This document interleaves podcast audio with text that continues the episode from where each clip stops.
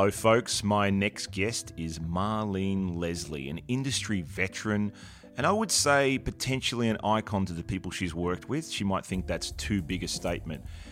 Marlene started in the industry at age 24, running one of the biggest, most extraordinary sized restaurants in Times Square, and developed into an, an incredible entrepreneur, somebody that is a coach, uh, a mentor, and also a business development manager that understands hospitality through and through. I'm pretty excited about Marlene Leslie being involved in this show because it's taken me forever to get her on here.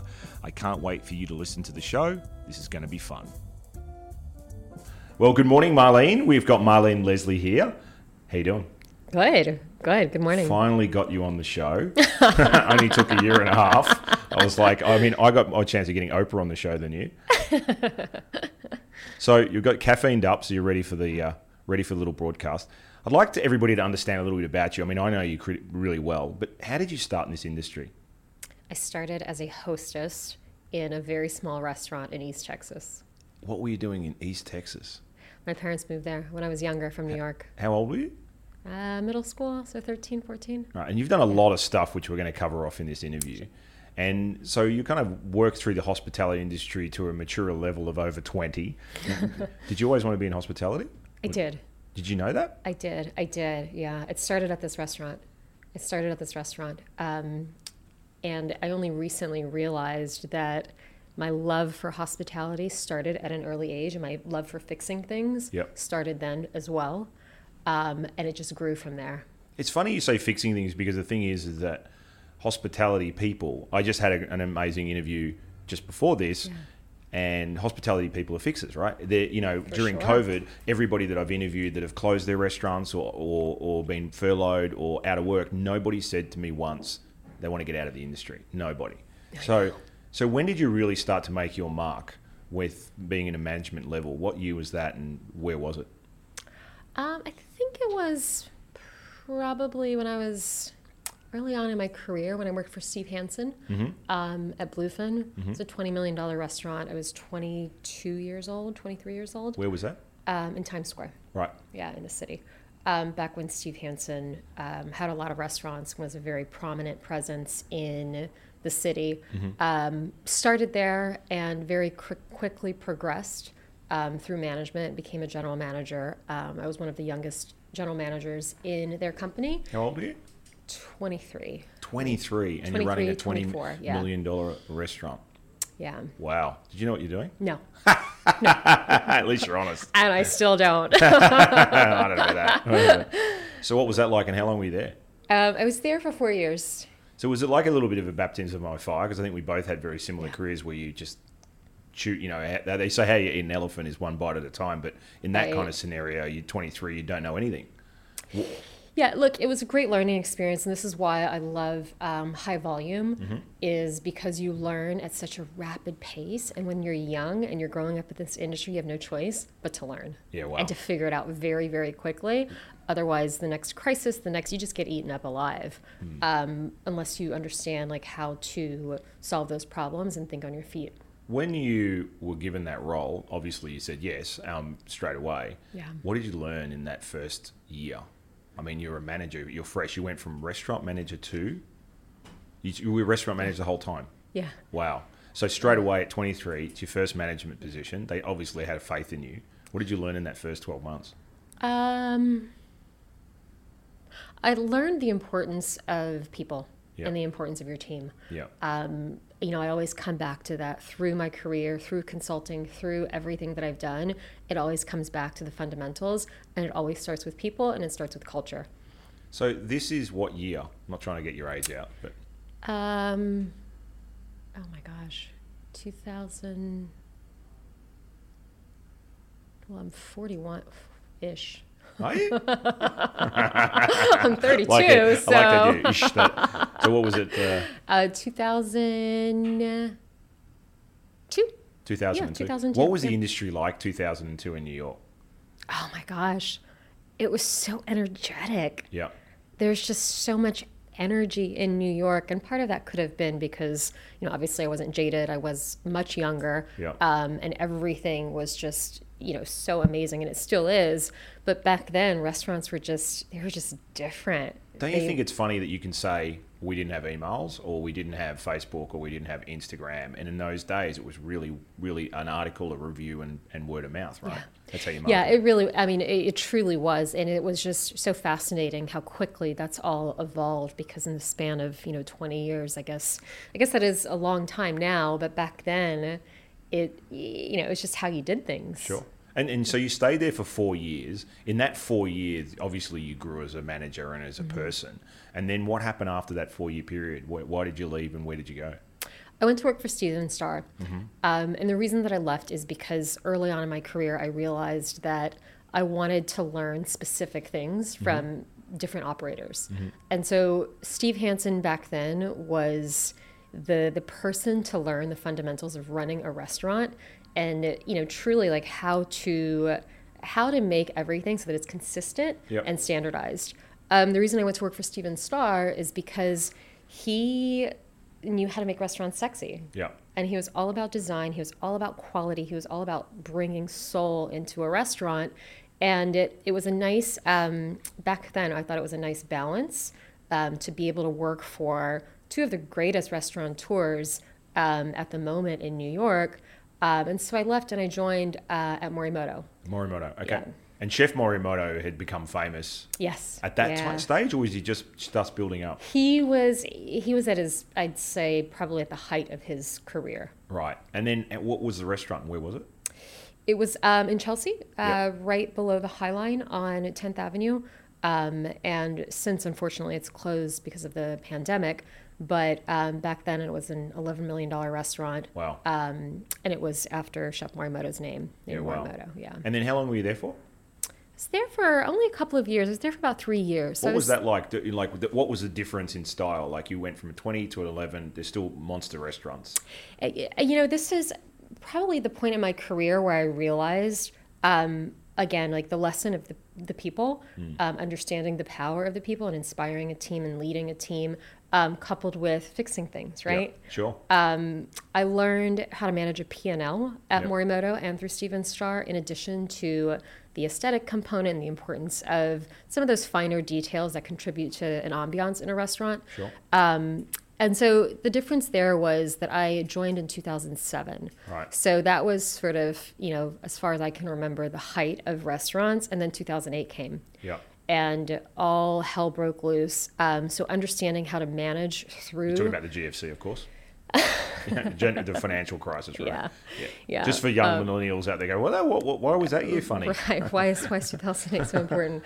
Um, so that was that was the moment where you know you really had to learn the importance of preserving a brand and the integrity um, of a restaurant while also trying to maintain some sort of profit and staying open. Right. Um, little did we know this last year would prove to be even more challenging than 2008 was. So you went through 9 11. Mm-hmm. That would have been challenging. And how? what was the dip like in that after 9 11? Because, I mean, watching it from afar, I was just talking about this to someone, and I remember it was 11 o'clock at night, and I went up to my Moroccan friend, chef, who was Arabic Mm-hmm. and Muslim, Mm. and he was shitting himself when he heard what was happening, and I didn't understand it. I was too young, and I was like, Mm-hmm. not that young, but not enough to understand what the, what was coming. And he actually knew. He was like Yeah. 40.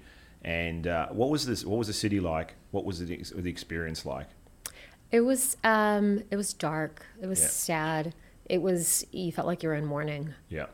And Um, how, how do you have a business in that moment when restaurants and bars are about essentially celebrating and socializing? What was it like? Did it change the mood in the in the venues? It did, and uh, you know, honestly, I had just moved to New York, Right. um, and so it was the only way that I can describe it as a very like dark, and you could just you could sense that you were in it together. Yep. And so when people talk about the resilience of New Yorkers, or you hear people that are maybe a little bit older Sure. that really will talk about how oh resilient New Yorkers are so resilient, Mm-hmm. um, they think back to these moments because you would walk down the street and you would sort of like you could feel the empathy. You could feel that everyone was going through this together, the horror of what had happened.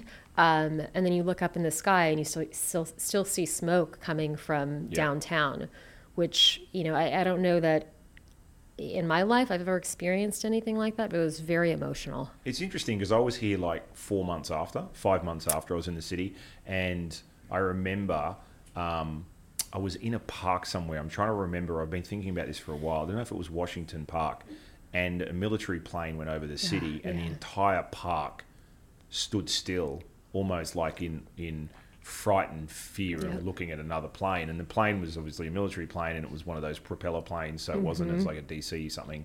Um, and it flew over, and I remember everybody in the park stopping like one of those horror movies where everybody turns into something, freezes, zombies, yeah. and they all froze. And I just realized like, and I didn't really get it because clearly I at that second, and then within about two minutes, I was like, oh shit. So, Mm-hmm. so did business drop off after 9-11?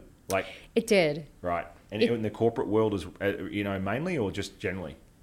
Um, just generally, Mm-hmm. you know, I think that there was, and look, this was a very long time ago, but from what I remember, there was a lot of apprehension um, with New York in general. Yeah. Um, which you know, each of these crises are unique in their own way Mm-hmm. in terms of how they impact people um, and how they impact businesses. So then you go fast forward. I'm not trying to talk about all the crises, but we are actually in the worst crisis for Yeah. the world, let alone restaurants. Um, so now we've got the global financial crisis. I had, um, you know, a bunch of restaurants, and my restaurants got busier, ironically, um, during the global crisis and 9/11, which was weird. Particularly, I think because everybody decided they weren't going to fly out of Australia, and when the GFC came, we didn't really see a drop in business. I think a lot of people thought it'd clean up, but New York was savaged, right? It was really the GFC was watching people uh, walk out of their offices with their belongings and potentially lose everything they had. What was business like then? Uh, it was awful. Yeah. It was, it was a very challenging time to run a restaurant, especially a restaurant where the check average was over $100. And that's Morimoto. Yeah. Yeah. Yeah, and it, you know it's interesting because I remember um, I joined the Standard in 2009, Mm-hmm. and so there were clearly people that were thinking about the next chapter in hospitality and what was Yep. coming next, because um, which I'm sure we'll get to.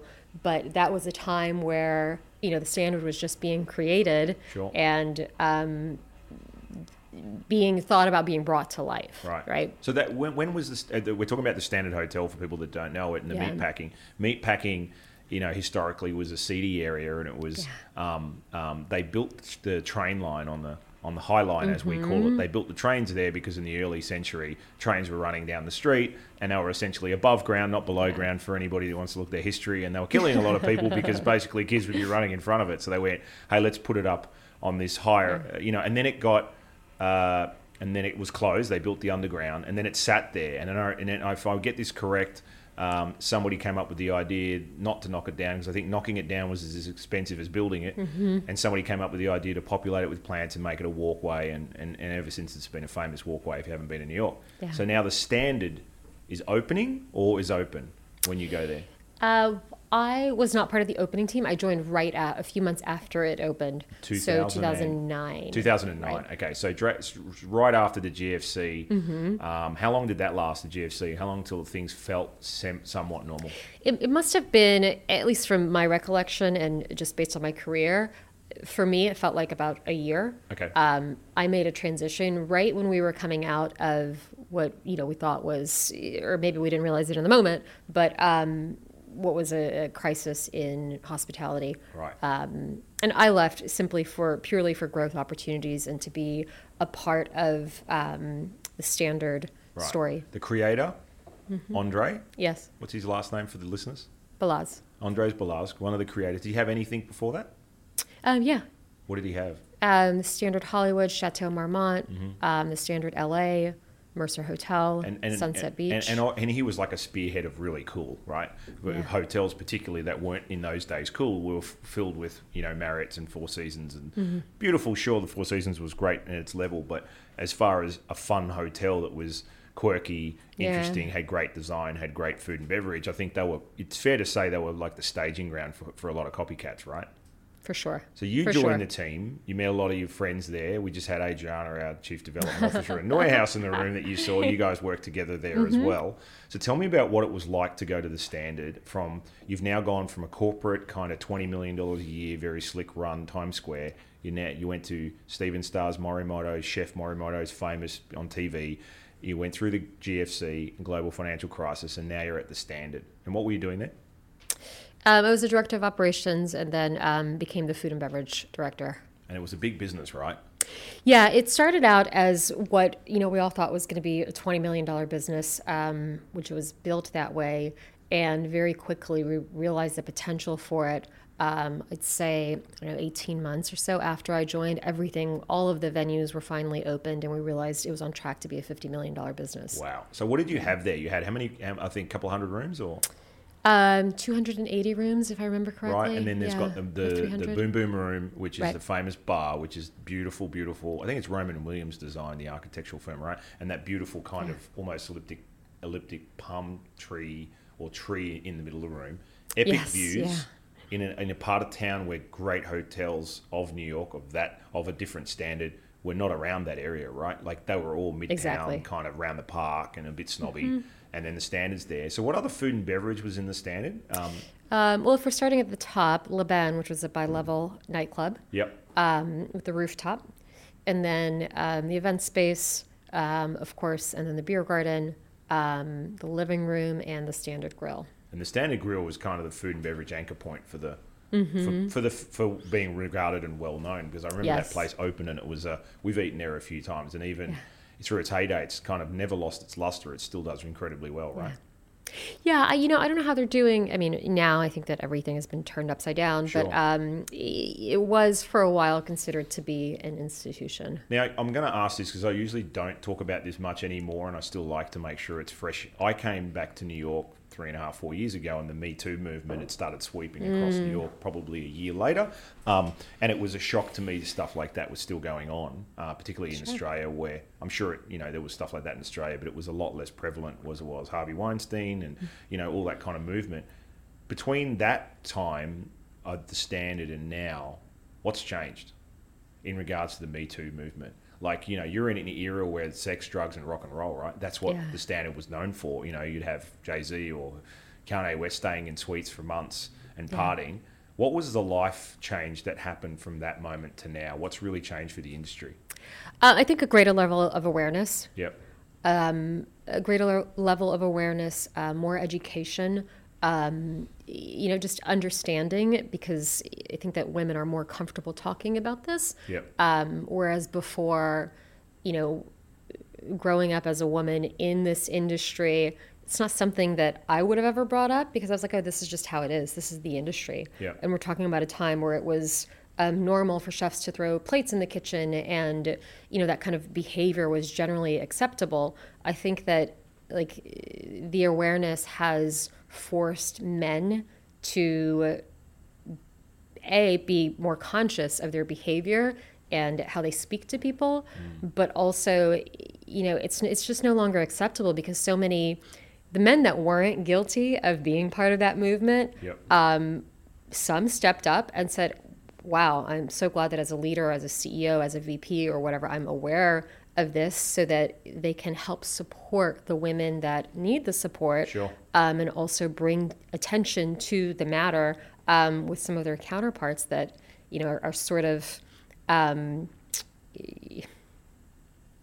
in denial about it. Do you Right. think? Do you think uh, because you were probably in, you pretty much have been a, in a leadership role your whole life, right? You've never really been on the line in regards to. Sure, you're on the line as a restaurant manager. You're running around. You're doing 80, 100 hours a week. Did you have any personal um, times where you felt like the Me Too movement um, t- finally got addressed, and or were you working in a group of people where you knew this stuff was happening? Oh yeah. And what was it like to be? I hate the idea because I've known you so well, and you know we respect each other for our crafts. But was it harder for you in a leadership role as a woman in those days, running ops and telling chefs what to do? And it doesn't matter what sex you are, telling any chef what to do is already hard work in itself because you've got to be basically a fucking therapist, right? This is you know, true. as I know from being a chef and having lots of therapy. But part of that era was like loose and groovy, and some of the stuff that came out in the Me Too movement. This is not that what this show's about, but in the Me Too movement, the stuff that came out shocked the crap out of me, uh, particularly at the level of knowledge about what was going on. What was it like there? How did you manage it? How did you make sure you protected your people? Um, I, you know, prior to Me Too and the behavior having a title, Yeah.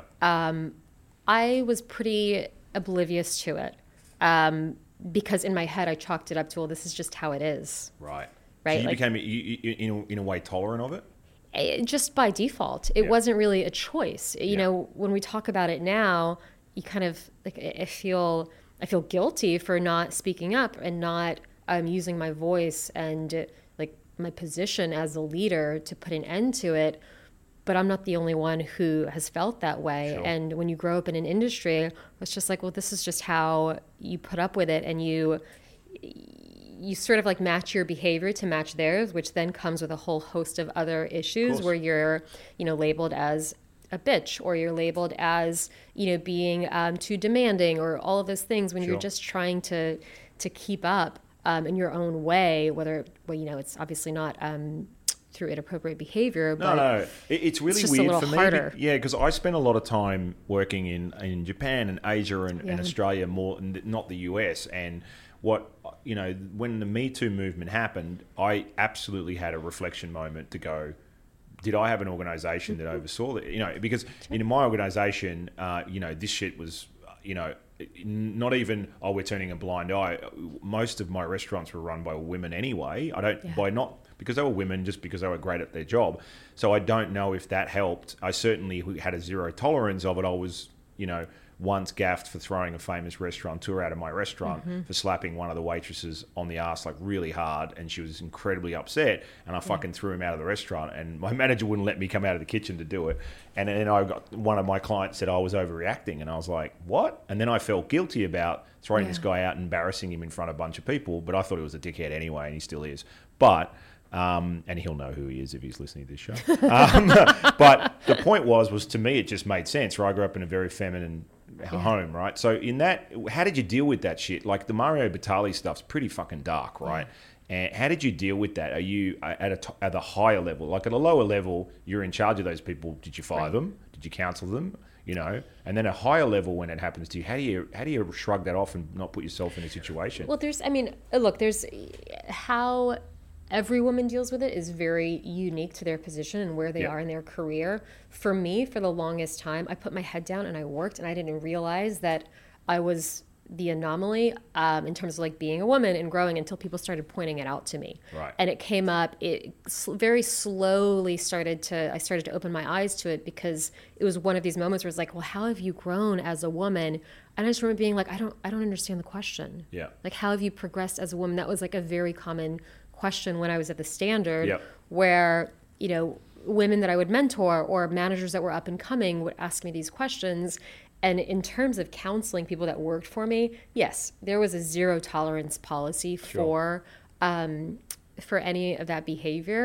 But I think that when it comes to people that are above um, line level employees, it becomes a little bit more challenging because of the lack of education. Again, Sure. if I grew up thinking that, well, this is just normal, and the people above me, Yeah. um, whether they're founders, owners, executives, whoever, whatever the title is, they're the ones who are creating that environment.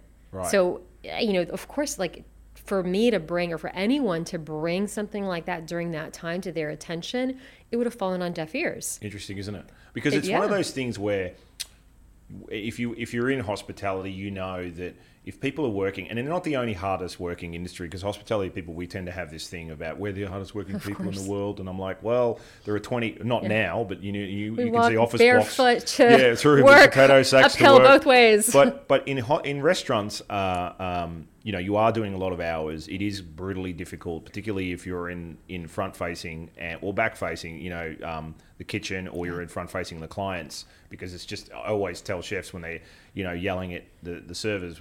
Certainly they get fired pretty quickly with me, but I've been known to raise my voice and reflected on times where I've said to myself, "Shit, I really didn't need to lose my temper." And I'm actually interviewing a great Michelin star chef, a friend of mine, who actually was reflecting on his his whole reputation in Australia was rep- was reputable for being a, worse than Gordon Ramsay, but at the same time he was an incredible chef, and he now just regrets all of that and and and what he's done and so forth. So reflection, one thing, but the question I ask is, what's changed now? Because I. Uh, you know, recently thought, isn't it going to be a nightmare? And where I'm going with this long, long question is, isn't it going to be a real nightmare now for people to date in any industry? yeah. Because in all restaurants that I've had, you always know, you know, Jenny the, the server is with Johnny the cook and mm-hmm. they hook up. Why? Because they all work. And whilst everybody's in bed at 10 and 11 o'clock, your shift finishes 11, 12, and you're winding down. No one goes home at 5 and goes to sleep. So hospitality people don't. They end up in a bar. They're both tired. They don't see anybody, and then they hook up and they do whatever. But now there's a there's a real danger here now where – it's not even about hooking up. Some relationships are formed. Marriages have been formed in my restaurants where people have mm-hmm. met and they've married and they've got kids and they're happy.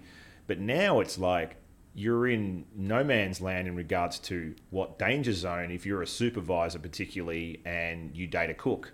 And that thing's not made official. One of you has to possibly leave or sure, get fired. Yeah. What what's changed now? Like, what's it like? Because we're going to talk about what you're doing now. What's yeah. it like because you have a coaching business which we'll get into and you're running a, a, big establishment now what's it what's it really like now for people like you find out like i'm a line cook and as a supervisor say on the floor and we're dating what happens i think that organizations will um, larger organizations and probably like mid-level organizations um, certainly take the position that hr gets involved legal gets involved immediately right there's no at least from the people that I've spoken to, there's very little, well, let's try to figure this out. It's immediately coming through the lens of when we get sued. It's not if we're going to get sued. It's not, well, you know, we're engaged to get married. It's, there's just, a lot of companies are taking the position of they want to wash their hands of any sort of implication, whether it's between the two people or someone from the outside looking in. There's just so many layers to this. Yep. And the challenge, and I think what's most frustrating, is that we're um, we're in a very litigative society right now. Yep. Um, and we have been for quite some time. Um, and so yeah, you guys love suing people. and by you we guys, please have, clarify you, that I mean, comment. I mean, Americans, you mean Americans, thank Americans you. Loves, I mean, I love America, but I mean, in Australia, we have a dickhead policy, and eventually, right. if somebody goes, "Hey, I'm suing you because I, I some water fell on my coat right. as I was walking past your apartment right. three o'clock the in the morning," the judge just goes, "No, you're an idiot." But here, you have to defend yourself. Yes, you do. You're guilty until proven innocent. And so, I think the the biggest challenge, and I think what is most frustrating for some of the women that have um, that have actually dealt with and I'm not here to to bring truth to any matter sure, or sure. to to dispel anything. Do you need a lawyer? Or? I know, I just did it, right? you just did it. Oh, fuck it. Hang on, we're going to so edit this out. Here's the disclaimer. here's here's the fine print. Yeah. Um, so I, I think that it becomes it becomes hard for those people to be taken seriously. Right. Right. And so then there's like the people who are actually in love who want nothing to do with the lawsuit, who are truly just in it in this industry because they're passionate and they love their craft and they just happen to fall in love. And you know there's like some statistic that says that whatever like 60% of marriages happen like at work or whatever it is. Um, i think that it puts the employer at a huge disadvantage because now that leads to like higher expenses because they do have to protect themselves sure. and then it leads to turnover because a change has to happen. So so don't you think now it's kind of like being gay in the military you know don't ask, don't tell. Mm-hmm. This actually is creating 100%. a bigger barrier because now it's 100%. just going to make people lie about it because you're not totally. going to stop people doing that, and you're yeah. not going to stop people, you know, sleeping together or having affairs Absolutely. or having a relationship. So, so let's get off. Let's get on some fun stuff, please. Um, please, I can see your lawyers walking in right, right, now, so they're like, "Cut." Um, so you're now running. Uh, your position is running the Williams Vale Hotel. Yeah, the William Vale Hotel. W- yeah. Always put an S on it. I don't know why. Oh, I've never heard you do that before. I was That's. Australian. I like to just change things a little bit. You know, um, it's my dyslexia. Um, you're running the William Vale Hotel. You've got uh, um, uh, a group doing the F and B, the NoHo group, and Mm-hmm. you've got owners and so forth. I don't know much about what you do. Can you tell us a little about what you're doing there at the moment? Sure. Um, you know, it started as a consulting opportunity for Mm-hmm. me. I transitioned out of hospitality um, right after I left Virgin and uh, was consulting for some time. And you know, this this group brought me on board to help them. You were at Virgin Hotel prior to this, right? Yes. You opened the first Virgin Hotel in Chicago. Yeah. Yeah. Um, so started consulting not out of a desire to build a, a consultancy, um, more out of a desire to just focus on things that I really loved. Yeah. Um, this project came along um, right when I realized that I was done with the consulting space and I started building my executive coaching practice. Um, and, uh, you know, came on board, work with both, I currently still work with both ownership groups. And the task was to, to fix the business Yeah. and to you know to make it more profitable without sacrificing the brand or you know some of the things that some of us creatives have known to come and love um, but also balancing um, the culture the profit um, and the success of the business So you, you have to be not only incredibly operational savvy as a COO almost, uh, you also have to be innovative. Um, innovation is a big Yeah. part of what you do, but the other side of it is that you have to be an incredibly good negotiator because you've essentially got you've got an owner, Yeah. you've probably got a hotel management company, I guess, and then you've got an F and B management Mm-hmm. company. So you've basically got three teams, and they all have to play in unison. And you, in one way, you're almost the conductor, right? yes um, that's actually a very good way of putting it if you could please negotiate my deals moving forward that would be no, great I don't want any more jobs. Enough work on as it is. Thank you very much. Um, yeah, that's exactly right. Um, lots of negotiating, lots of um, translating of what the other party means. Yep. Um, you know, typically hotel owners, developers, especially first time um, hotel owners, don't understand the hospitality industry and don't understand um, some of the things that are on the P and L that are absolutely required Yep. to move the brand Yeah, forward. like wages. what do you mean one person can't clean 70 rooms? Yeah, well, Yeah. you know. That's exactly right. Um, and then you know, there's there's obviously the creatives. So the the man of the restaurant management company NoHo, who um, has put their blood, sweat, and tears into creating um, a brand and a company Right. that um, you know now they've they've put their names to that needs to be protected and looked after.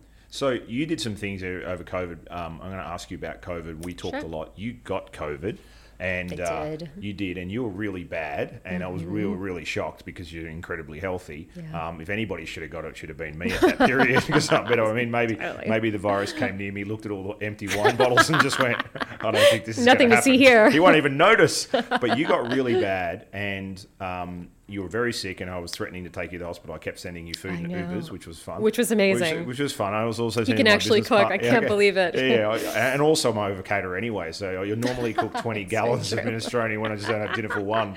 So I sent you some food, and I sent Jason, my business partner. He was sick, Mm-hmm. and you, you finally got better, but it was a long, long Yeah. five, six weeks, and you had a son. So right now you went from running this enormous business. You have a coaching business we'll talk about in a sec. You had a newborn. Your mother's living with you. You got COVID. The hospitals are saturated with Yeah. people. People are dying left, right, and center. It's scary. We're in that middle of March moment where it's just weird. And you're looking, and you, you know, I think you said you've got like French doors uh, at your Yeah. place, and you basically had to be a plate glass away from your boy Yeah. for six weeks. And thank, I guess in a way, thank God he was under one because he probably didn't understand why there was a plate glass window. Now it would have been a little harder. What was that like? Oh, it was awful. It was awful. It, um, you know, I think in hospitality we go through periods where we give so much of ourselves uh, to the point where we burn ourselves out, and we're like, oh, you chalk things up to being tired or being stressed out. Um, because a lot of times you get to a certain level and you realize that it's cyclical and you'll Yeah. get your time back. Um, during COVID, it was probably one of the worst times in terms of like managing the business. I laid off over 100 people. It was Yeah, devastating. Yeah. It was, you know, it was such an emotional time because no one knew what was happening. Um, and so, you know, when we decided to close the hotel, I got sick that following Monday. Yeah. The moment we I shut the remember. doors and you were- down. and I remember you getting sick because you were like we were. We were furloughing tons of people, and you were running through the hotel, you know, madly trying to save as many lives as you can. Right? It- Essentially, trying to keep as many people on the books as you could legally and, Sure. and by the landlords. And then so so I just want to wrap this in a in a in a sort of a view for the audience. And so you get COVID, you're shutting down a hotel, you've got a newborn kid, Yeah. and you just pre just pre that signed a new mortgage on, a, on an Yeah, apartment right. that you couldn't That's move right. into because Days it had to before. be renovated and your timing right, couldn't have been about that. worse, right? Yeah. And so as a human that has a coaching business, we're going to talk about that as well. What was I mean, clearly with COVID, nothing was going through your mind other than I just want to get the fuck out of COVID out of me. But what did you take away from that time? Were you proud of the way you handled yourself? Like, and what did you use to pivot through that in regards to handling people? Because you were basically telling people they're not going to get paid. And at Yeah. that point, for the uh, listeners in New York, there was no. There was no plan to pay anyone. There was no stimulus checks. There was no Yeah. unemployment plan. Right. No, no one in hospitality ever goes on unemployment because we're just like, ah, fuck it, we'll get a job. Nothing's open. You're sick. How did you get through that? Um, you know, I think that in the moment, um, COVID really took a lot out of me, and it was, you know, it was two weeks of pure hell. Once I got through um, closing the hotel and finally realized and accepted that I had COVID, I knew the moment that I woke up on Monday, I was like, I have it. I fell asleep on a conference call with my owners. I, I want to clarify that for people that don't know you because you're incredibly fucking stubborn.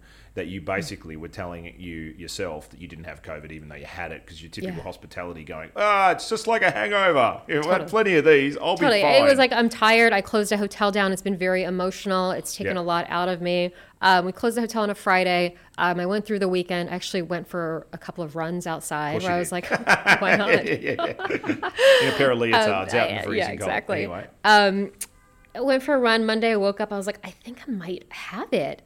And I remember I had a conference call with my ownership group. Um, fell asleep on the conference call, um, and I was like, God, that can't be normal.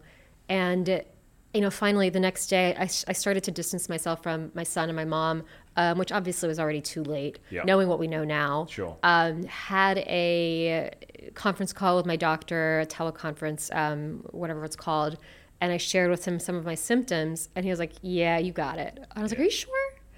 And he was like, "You have a hundred and I think I had a hundred and three yeah, it was bad. um, temperature at Yeah, that time, and then it just like progressively went up. Um, and uh, you know, it was it became very real. But in, in the moment, it wasn't that real. I was like, yeah, you know what? I think I'll just be sick for like five or six days, and then like Six weeks bounce later. back. Yeah. Um, and you know, it just it kept like getting worse and worse and worse to the point where you know one day I slept like 20 hours and I was like in and out of um, consciousness. Um, think I may have passed out. I don't remember honestly. Um, but I think what my takeaway from that experience, um, in all honesty, as anyone would tell you, Yep. having gone through something like that, is truly recognizing the importance of being present and um, not sweating the small stuff. Yeah, And for me, the small stuff is really, it has to do with business. It has to do with a lot of the stuff that I do. Where now, you know, I've been meditating for a very long time, as you very Yep. well know. It's reinforced the concept of what meditation is all about. Right. And it, not to sound overly dramatic, but at one point I thought I was going to die. Yeah. And So did I. afterwards, Because I remember, I remember talking to you and, you know, your temperature didn't go down. Yeah. It went up to 103 or 105 or something really bad. I think it was like, yeah, it was Yeah, like and then you were 105. like, no, I'm fine. It's gone down to 103. Now it's like up to 104. And you were playing with half digits because you were just trying to think about Yeah, being better. yeah. And I was like, okay, we might need to get you to the hospital, which was the worst place to go. And and what we Yeah. know now was the worst place to go. because, Exactly. um, in, you know, so that was a pretty scary time. You say sweat the small stuff, but in in essence, you're a detail orientated person. Right. You're talking about the most important thing is that you're going to stay alive. Your, your Right. son's not going to get sick, and your mother's not going to get sick, who happen to be living in the house as well. Which they both were sick. Yeah. Um, and we didn't know that until after the fact, and I had um, him tested for antibodies. So he had Um, it. Yeah, Wow. he's much stronger than I am. Yeah. Wow. Um, yeah, but you know, all kids like I don't think there's enough data around how kids um, weather it. Yeah. Um, obviously, like he was fine. You chuck everything Yeah. up to I mean, he, he bangs into a lot of stuff and seems to be fine. So I think maybe COVID just he went and went. What is this? I don't know. anyway, what's for breakfast? exactly. So you had a co- you have a coaching business. I want to talk about this coaching business because I'd like to get some tools to understand. You coach executive um, Mm-hmm. players in the in the industry, in any industry, or just hospitality?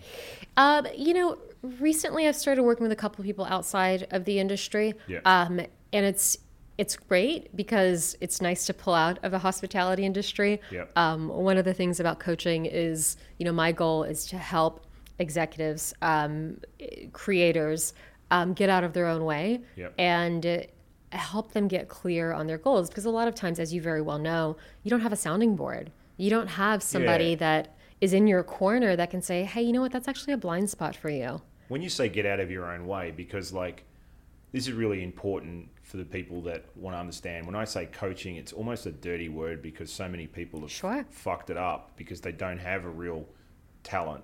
They have a real talent to coach, but they don't. It's kind of like teachers that you know wanted to be an mm-hmm. engineer but teaches it instead of actually does it. Right. And I feel like with coaching businesses, it's not all people, but there are a lot of phonies, right? And there are a lot of mm-hmm. people coaching and they can't fucking manage their own lives. You actually, on the other hand, have done it all. So you're a kind of you're kind of a, a young veteran in being able to talk with authority, right? So when you say get out of your own way, what do you mean by that? Um, uh, look, I think that I think there's a difference between um, making a point to make a point and following through on a true passion that if you don't do that thing, then you won't be you. And sometimes, what I find oftentimes is that business owners, um, particularly CEOs, even vice presidents, will do what they believe is expected of them instead of staying true to their craft and staying true to what they want to do. Um, sometimes, and this is, and here's what it looks like. This is what it looks like to the outside. Is you know you'll have someone who externally looks very successful. They might have a multi-million dollar business, but internally they haven't seen their family. They're constantly plagued with making the right business decision. They're signing deals that aren't profitable, that take up a lot of their time, but they're making these decisions because they're like, I have to do this because I have X amount of people counting on me. Right. And so finding that balance um, before it's too late, and I can't tell you the amount of people that you know I've worked with that have privately shared with me. Nobody knows this, but my company was almost bankrupt, or like here's like the underbelly of what I'm dealing with, and you sit there and you're just like, holy shit! Like you've been dealing with this on your own, and yeah, they have therapists, and yeah, they have like certain resources. Um, but I'd say like the difference between and I don't know if we're going to go there, but the difference between therapy and coaching is that coaching is action oriented, Gotcha. right? So Yeah, you makes sense. actually, so yeah, sure, you're going to feel good sometimes. Um, but because I've done a lot of this work, and even using the William Vale as an example, I've rebuilt that business from the ground up. Um, I have a little bit of credibility in terms of being able to say, a little, but yeah, I, I've, I've been in your shoes. Like, Sure, sure. I get it. So, like, that's bullshit. Yeah. But, like, let's focus on the real stuff. yeah, And so, just being able to, like, balance, like, calling people on their shit yeah, um, in order to get to a place where it's like, here's what's different since I've worked with you. right. And that's, like, that's really the goal. But you know, like there's the um, incredible book "Tools of Titans" by Tim Ferriss, which I, I, you know, Mm-hmm. Yeah. thank God he didn't make me read the 780 fucking pages, but he actually had a ledger that said you go to your Right. whoever you prefer and find out how they do it. And I actually have read half the book, and I think you know it, it Yeah. is- it can be a bit tedious. But what I did like about it is how he found some some, but not. Everybody wants to say, "What are the similarities between CEOs? yeah, for What's sure. your gift? What's the I- routine? Yeah, I mean, like I was listening to Mark Cuban the other day, Yeah. right? And he they were talking, and he was talking about his morning, and you know. Everybody wants to hear he gets up at four. He trains by five. You know, it's Right, like Mark right. Wahlberg. I train and I play seven know. rounds of golf and I Yeah. fucking you know box and and that's just by five. And I sleep two hours a night and I'm yeah, great. and I'm sleep two hours a night and I'm not depressed and I want to kill myself. You know, like but it's it's when you see somebody like um, Mark Cuban, he was talking about. He goes, I get out of bed at like six thirty-seven. He goes, I see my kids. He goes, I've got these cookies that are really low calories, so I can eat a lot of them. I just literally said that. He Oh my God, literally said that. that. I was like, he must own the cookie company. And he's like, I drive my kids to school, I have some coffee, and he go, and a lot of them. What's really interesting, some of the, you know, this idea of don't get up and look at your emails, and I'm like, You've worked for Branson. We know the Bransons very well. Uh, he sits there and it says he gets up in the morning, grabs his iPad, and sits in bed and goes through his emails. Yeah. Mark Cuban does the same thing, and they're not nutty and they're incredibly successful. They seem like they're incredibly successful human beings from what we see. Um, and and and so, have you found any thread that's consistent through the people you coach? Yeah. What is it? Don't force them to do what everybody else does. Right. They have to do their own thing. Yeah. I, I'm, I'm literally doing this right now with um, a couple of people because I see a lot of themes in coaching. And, uh, you know, I have um, one entrepreneur who's like, okay, should I meditate, journal, and then like do this? I'm like, uh, what do you want to do? Like there, there is no one size fits all formula for everyone. And so what I've done with myself and what I've done with other people is I've tried experiments. Yeah. And here's the thing, like what works right now might not work six months from now. Yeah. And what worked, you know, two years ago might never work again. Yeah. And so there are, like, I also think that, you know, when it comes to meditation, because it's a hot topic right now, Sure. there are different forms of meditation. Yeah, For I some it's- people, it's- it's, drinking coffee and reading. Agreed. Uh, you know, it's a really interesting subject because I, I graduated with transcendental meditation, and then I did, and, and you know, from Bali, we do all kinds of. When I was living in Bali, Mm-hmm. we do all kinds of meditation. But what's funny is, you know, and I and I realized what doesn't work. Like, don't lie down after you've woken up in the lounge room on the rug and meditate because you'll find yourself waking up about an hour later. so I'd be like, oh, okay, I was uh, maybe I didn't need that. Maybe I, maybe I was just exhausted. But but I also realized, you know, by experimenting and finding that formula that slowly that it never it never stops changing. That Sure. you you know, like a statue, you're always just trying to perfect it. But with even transcendental, I realized that that wasn't for me. Even though I spent three years doing it, and I realized the first six months it opens a can of worms up for your dream cycle, which is incredible, which is apparently really normal. And I remember once I was having therapy and I was talking to her about it, and I said, "Yeah, but I'm doing all these things," and she goes, and I was waiting for her to give me this like really, you know, Harvard educated. And she goes, you know, so you're struggling with uh, transcendental, yeah. And I go, just don't know what to do. And she Mm. goes, why don't you just not do it anymore? I was like, you're I have a genius. choice. Wait, I have a choice. right. And she said to me that really interesting in a, in a session that I had. She said to me, you're very normal in all the people I deal with, high functioning people that are ambitious. called you normal? yeah. Well, she said Ish. in the people like you. Um, and she said high functioning individuals, as I think you are, with that sometimes, and I'm putting myself in, in, a, in a different level of my personal life, you, once your personal life switches on, you get out of work, Yeah. you are uh, dysfunctional. And she said that a lot about high functioning CEOs, particularly as I'd been one before and, and you know, I was mm-hmm. traveling the globe in three weeks a month in the air and blah, blah, blah. And I remember once I had a partner that said to me, I'm not one of your chefs in an argument. And I was like, oh, you can't, you can't actually, you can't, you can't say, hey, like that was pretty unprofessional of what you did last night. You can't counsel your partner like a chef. But you realize that where I'm going with your coaching business, you realize that hospitality is firefighting, and and when you're Yeah. really good at it, it's it's preventative firefighting, and but you're always solving problems. Right. And then you have to pivot your brain to going, how do I prevent this and have solutions and whatever. And tend hospitality people tend to do that with relationships. It's like military strategists Mm-hmm. are always terrible in relationships because they're academics when they're doing strategy, Mm-hmm. yeah. and then when they get home, the wife doesn't want you to map out a strategy Exactly. physically. you know, so so you know, is hosp- is hospitality unique in this, or is it just generally with high functioning people that want to do really well in their career that becomes their craft and their passion? What's their private lives are uh, kind of a little bit in shadows, or not? Um, I, you know, it's. I think that it's a hard, it's a tough question to answer because everyone is on is on their own path, right? Which like we we've spoken about before, but I think that what I what I find a lot of times, and in speaking with people, um, there there's a balance to it, Yeah. right? But they only find the balance until like something has gone terribly wrong. Right. And so, you know, if you're usually like work is the driver, Sure. and so when there's challenges at work, sometimes your personal life suffers. Right. Um, and what is very hard for me to come to terms with is this sort of um, disbelief, or I should say, um, surprise when things are in balance and they can have it all.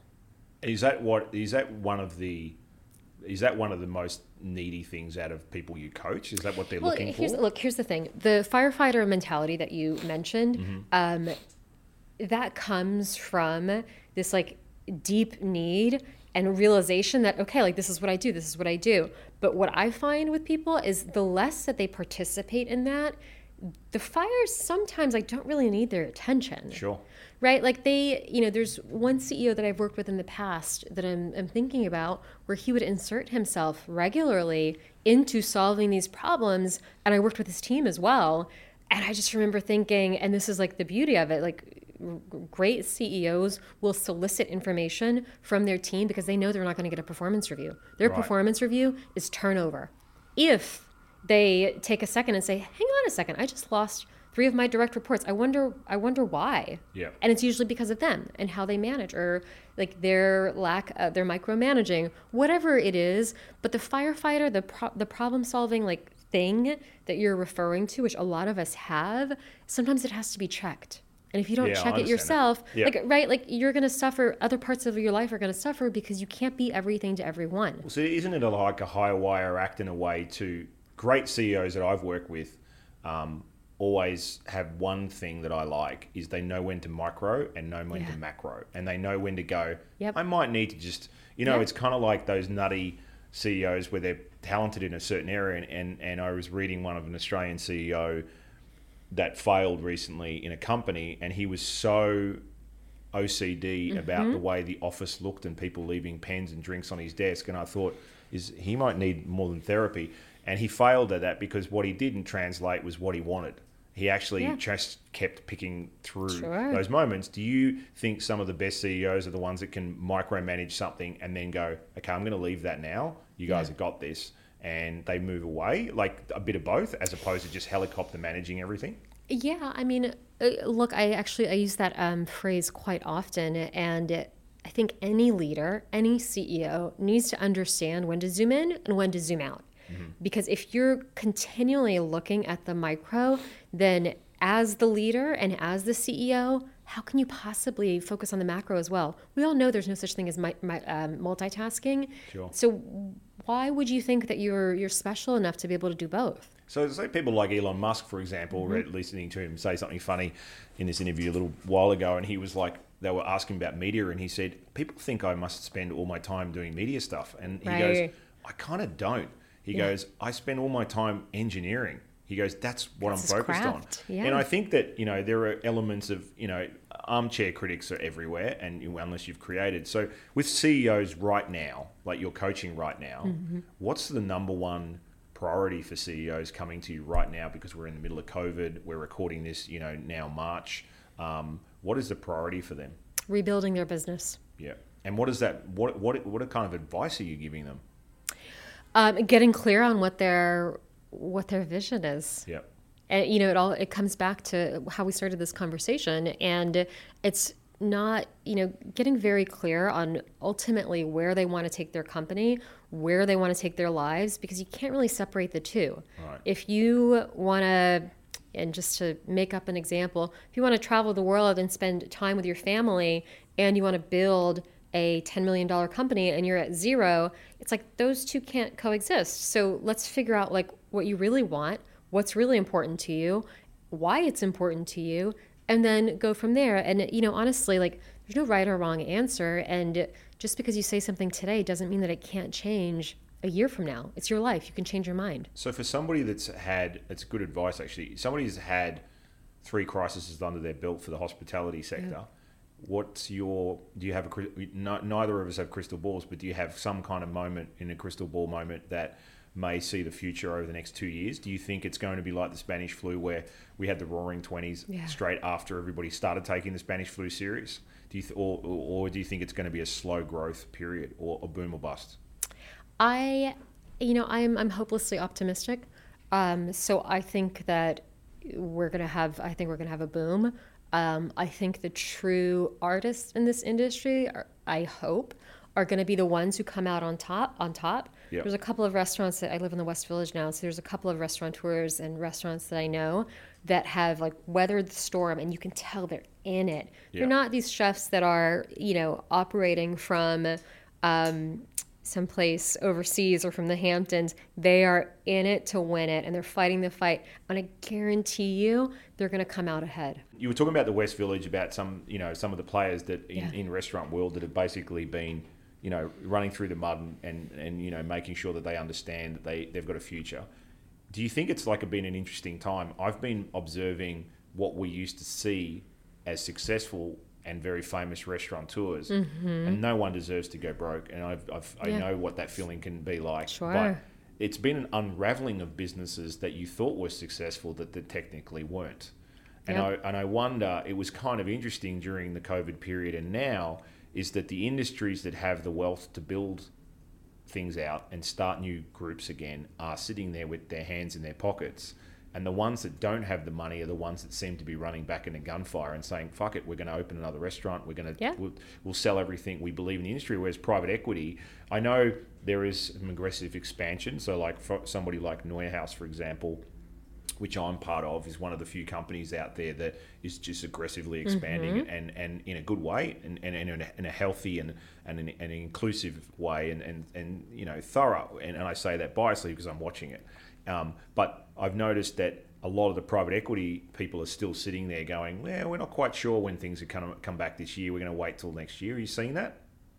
Eh, Absolutely. And, uh, you know, you touched on something um, eh, just a few minutes ago about the people that are running into the fire with Yeah. nothing to their name, which I, I know that you're one of those people as Yeah. well.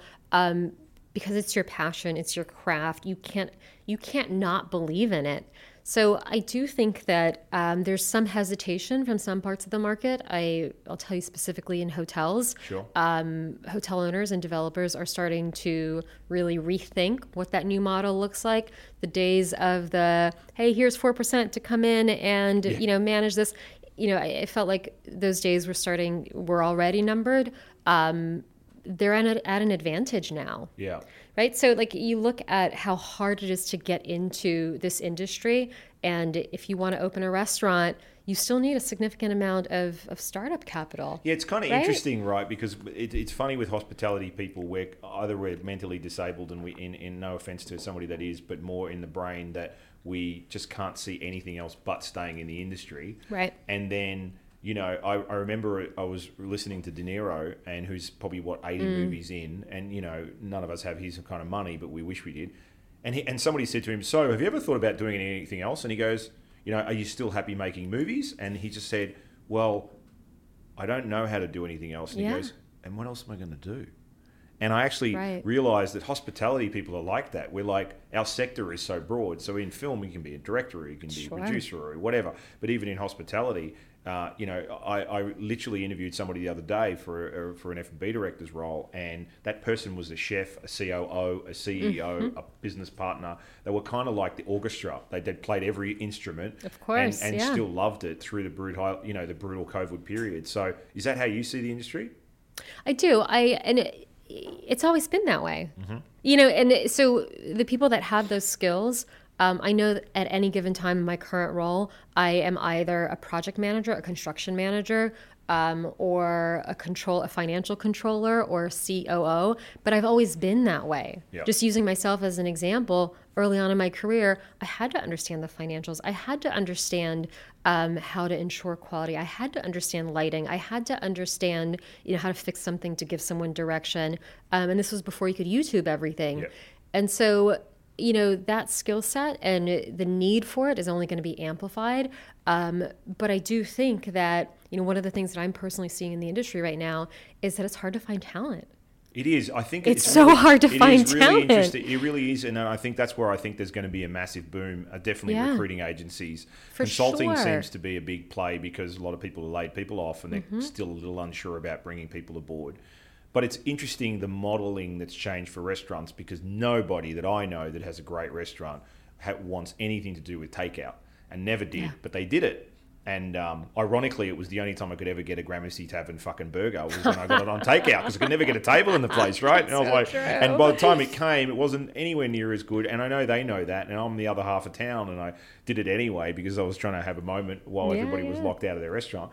I wonder, you know, Shep Gordon brought this up on the show one day when he talked about, you know, six weeks in LA, lockdown. He was having a baby, and there he gets that sad takeaway bag in the same was a box great with show, by no the way. nothing. Yeah, he is. He is. He's an, an incredible talent that he saw that. And actually, you know, um, we're doing that. Like we've got a, a Mm-hmm. place we're going to be launching soon, and, and the takeout model. There's a there's a date night pack, and it's literally a dinner pack with a, you know a beautiful uh, Chianti bottle candle, a gingham tablecloth, and a silk rose. I love it. And we call it the it, we're calling it the date night sixty nine only because Oh, it's sixty nine dollars. But guess I get your mind out of the gutter. But, but but we're thinking of new ways now. You ask me three four years ago I opened or three years ago I opened a restaurant in Australia. We won best new restaurant, Mm-hmm. best restaurant. Ask me then, would I be even considering putting any kind of food in a bag and sending it ten miles down the road on a bike? and bike? being proud of it. and, and on a bike and being proud of it. I'm pretty proud of my Chianti bottle. So, but but the, the point is, even I'm figuring out how to pivot and understand that. no wonder if when when things turn around, sure, we're all tired of eating takeout, uh, and some people can't even afford that. Um, I wonder if it's going to change the landscape of how food's delivered. I think it's already happening in the tech world. Yeah. People are using ghost kitchens and creating brands sure. with no street frontage, and basically, I think that's incredibly smart. If you had stock money, I'm going to ask two more questions, but if you had money to put in stock in hospitality or some money towards something, what industry part in in, in, in the hospitality industry, what sector would you put money on? Hotels. Right? Because of because of the lack of travel and everybody's going to want to leisure up. Yep. And last question, twenty year old self, what would you tell yourself right now as advice? Oh man, so much. Just one piece of advice. Um, I would tell myself to be true to myself and uh, to not um, be unapologetic. Yeah. Not not drink too much either, or Good Been memories. fantastic having you on the show. Thank you. This Amazing. is great. All right, folks, that's it for today's show. If you love what we do, we'd appreciate if you follow, share, and like us. We love our listeners. We love you. The Raw Hospitality Show, Season 2.